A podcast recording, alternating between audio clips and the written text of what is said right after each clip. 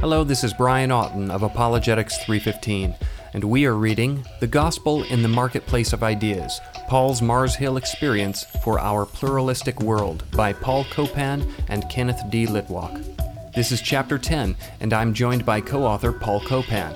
Chapter 10 is entitled Going to Our Own Mars Hill. Well, Paul, this is our final chapter, and I hope our readers have gained a great deal from what they've been reading and studying. So what's in store for them as they finish off in Chapter 10, entitled Going to Our Own Mars Hill? Well, in this final chapter, what we try to do is distill a number of the lessons that we can learn from Paul's example by bringing them to our own contemporary situation. So, for example, we highlight how it's important to distinguish between the person who is made in God's image and the beliefs that that person holds. Just like Paul, even though he was angered by the idolatry around him, he still responded to the Athenians in a very gracious and affirming way.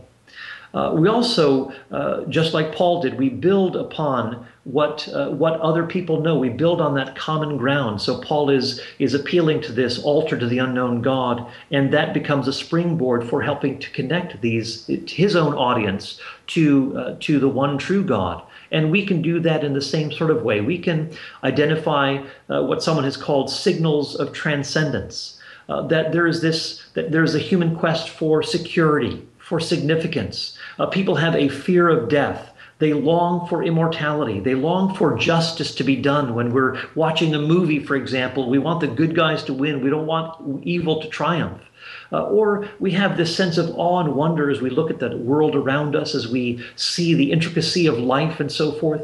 You know, all of these things, you know, where do those come from? Well, there's not just an intellectual sort of explanation, but there's also that existential fulfillment that God brings through Jesus Christ, that restlessness of the heart is satisfied by our relationship with God through Christ, that we are longing for peace. We're longing for resolution to that fear that we have of death. Well, these are existential concerns that people have, and so we need to look for those signals of transcendence that can actually point us and help us to point people in the direction of a God who has made himself known in Jesus Christ.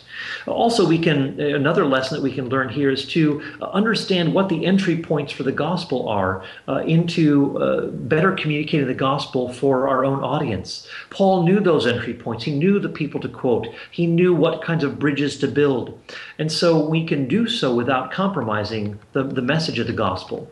I think it's helpful to point out some of the idolatries of our own day, whether they're philosophical, religious, or technological, or even relational. We have a person who thinks that this relationship in marriage or a boyfriend or girlfriend is going to be all that this person has been seeking, that this is the ultimate resolution to this person's problems.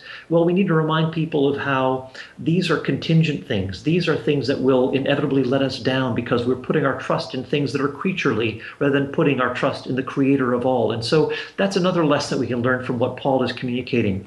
And also what we see in Jesus Christ, in whom are hidden all the treasures of wisdom and knowledge.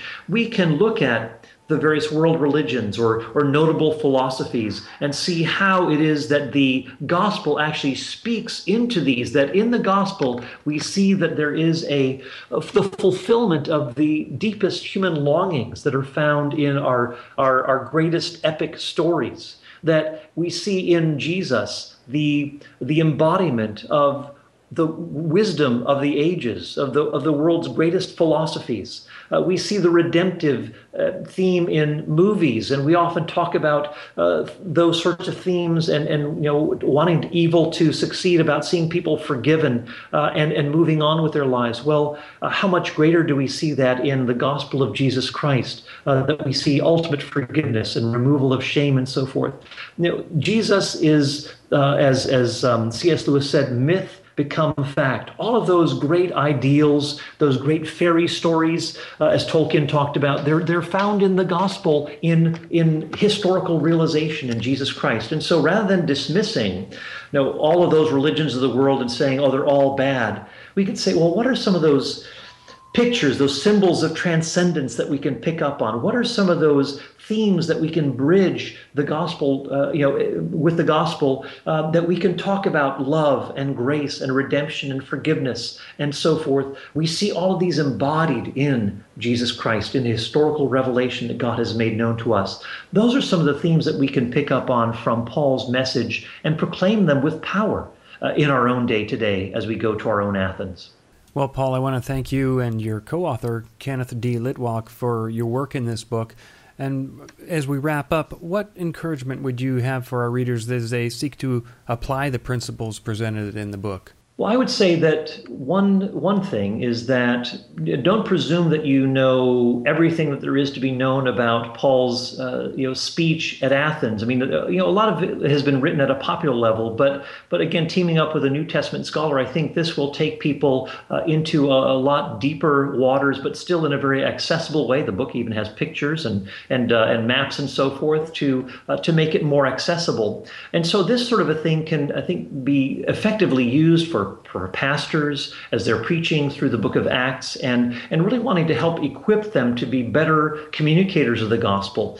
This sort of thing can be very useful for campus groups, is the InterVarsity or Campus Crusade crew now, and Navigators and Reformed University Fellowship. There are so many on these university campuses. There's so many ways of helping to build bridges with people, and so this gives a lot of practical insights. For example, to talk about how evangelism is a process rather than an event, and that we need to help, by God's grace, people move from from where they are, just one step closer, not thinking that they need to go the entire spectrum from not having any regard for the truth to embracing Jesus as the truth. No, there are a lot of steps in between, and we need to be cognizant of those. And so this book helps us to look at our own evangelistic strategies and say, maybe we've been doing things in a misguided way. Maybe we've been more dependent upon methodology than anything else. So those are some of the things that we can talk about in our own day as being effective ways of building the bridges and communicating the good news of the gospel of Jesus Christ in our own day. Thanks, Paul, and thank you for listening. I hope you will read along with Apologetics 315.